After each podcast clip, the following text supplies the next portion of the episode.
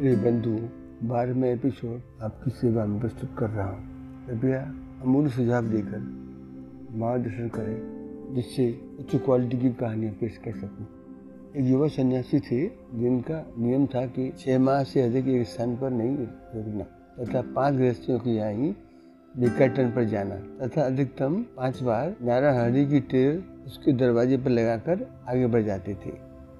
और जो गृहस्थ उनका अपमान करता उसके नियमित जाते थे। एक बार एक बुढ़िया, जब भी वह उसके दरवाजे पर जाते तो वह जली कटी सुनाती थी और वह पाँच बार नारायण हरि बोलकर शांत मन से चली जाती थी। एक दिन दीपावली से दस दिन पहले, वह बुढ़िया अपने घर की सफ़ाई में चिकनी मिट्टी बाल्टी में खोलकर कपड़े से लिप रही थी। तो वह युवा सन्यासी उसके दरवाजे पर जाकर रोज़ाना की तरह नारायण हरि की ट्रे लगा ही रही थी।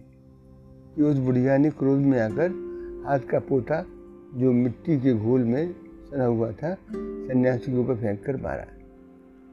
सन्यासी की छाती पर जाकर लगा वो पोता। सन्यासी उस पोते को कमंडल में डालकर अपनी झोंपड़ी पर लाए, बुढ़िया को आशीर्वाद दिया कि जैसे तूने मुझे पोता दिया है, बदले में भगवान तुझे भी पोता प्रदान करे। और उस पोते को धोकर दीपक की बत्ती बना, भगवान की आरती में पोता उपयोग किया। एक वर्ष उपरांत उस बुढ़िया के घर पोता पैदा हुआ, जिसका वह बरसों से इंतज़ार कर रही थी। पोता होने पर बुढ़िया को उस संत की याद आई मैंने उनको पोता फेंक कर अपमानित किया था, लेकिन उन्होंने प्रत्युत्तर फिर भी मुझे आशीर्वाद प्रदान किया प्रत्युत्तर में, जिसके कारण मेरे घर आज पोता पैदा हुआ। मैं कितनी अभागन हूँ कि मैंने कभी साधु के साथ अच्छा व्यवहार नहीं किया। अगर करती तो जाने कितना मेरा भाग्योदय होता।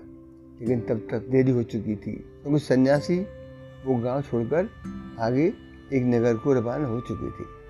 दूसरे नगर के बाहर उस युवा सन्यासी ने छोटी सी झोपड़ी बनाकर रहना प्रारंभ किया। तथा नियमानुसार पाँच ग्रोह में भिक्षाटन प्रारंभ किया। एक दिन अचानक वह बहुत पुरानी बात है। राजा की घुड़साल में चली गई। वह राजा किसी से आवश्यक वार्ता कर रहे थे और सन्यासी अपने नियमानुसार नारायण हरि की पाँच बार लगा ही रहे थे कि राजा को क्रोध आया और क्रोध राजा ने सन्यासी के कमंडल में घोड़े की लीड डाल दी और वहाँ से चला गया। सन्यासी ने झोंपड़ी पर आकर झोंपड़ी के दरवाजे के समीप कमंडल उलट कर लीड रख दी। राजा की दिनचर्या थी कि प्रजा की सही हालत जानने के लिए विष बदलकर रात्रि में नगर भ्रमण करते थे। एक दिन राजा उसी सन्यासी की झोपड़ी के आगे तो गुजर रहे थे। उन्होंने देखा कि झोपड़ी के बाहर घोड़े की बहुत सारी लीद पड़ी हुई है। देख कर राजा अचंभित हुआ तथा दिन में भी बदलकर उन्होंने वहाँ पहुँच कर सन्यासी से पूछा कि क्या आप घोड़ा भी रखते हैं? सन्यासी के मना करने पर राजा ने पूछा झोपड़ी के बाहर इतनी लीद होने का रहस्य क्या है? तब सन्यासी ने बताया कि नगर के राजा ने मुझे क्या मैं लीद प्रदान की थी। जो राजा के पाप बनकर बढ़ती जा रही है। अब यह उनको खानी पड़ेगी। यही ईश्वर का विधान है, जैसा बोओगे, वैसा काटोगे। ये सुनकर बीज बदला राजा। सन्यासी के चरणों में गिर कर बोला तो वह भागा मैं ही हूँ। कृपया इसका समाधान बतला में। सन्यासी ने कहा कि जो गलती आपने की ही न हो, अगर उस गलती को मान कर लो, आपकी बुराई करें तो यह पाप उन सब में बढ़ जाएगा। दूसरे रोज राजा नगर के चौराहे पर शराब की खाली बोतल में पानी भरकर गिलास में डालकर पीना प्रारंभ किया। इसको देखकर जो भी प्रजा वहाँ से निकलती, राजा की बुराई करती जाती। कई दिन इस तरह नाटक करने के बाद राजा पुनः सन्यासी की झोंपड़ी पर पहुँचा तो लीद केवल एक मुट्ठी भर रह गई थी।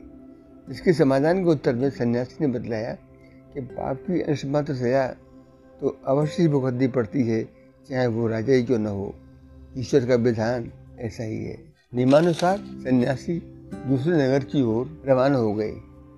वहाँ भी पाँच गृहस्थों के यहाँ से उद्घाटन का नियमानुसार जीवन यापन कर रहे थे। इसमें एक बुढ़िया ने उनसे कह रखा था महाराज दरवाजे के बाहर आले में से नित्य एक रोटी आप ले जाए करें। सन्यासी आते और नारा हरी बोलकर रोटी उठाकर चल देते। बुढ़िया अंदर ही अंदर उड़ती रहती, युवा होकर भीख मांगते शर्म नहीं आती इसको। कौन स्वस्थ भी है। एक दिन उसके मन में बुरा ख्याल आया कि आज मैं आली में जहर डालकर रोटी रखूँगी, तब उसको मुफ़्त खाने का स्वाद आएगा। बुढ़िया ने जहर की रोटी सरपाजी की आली में निमानता रख दी। लेकिन सन्यासी उस दिन कुछ विलम्ब से पहुँचे। तब तक बुढ़िया का अचानक मन भी बदल चुका था।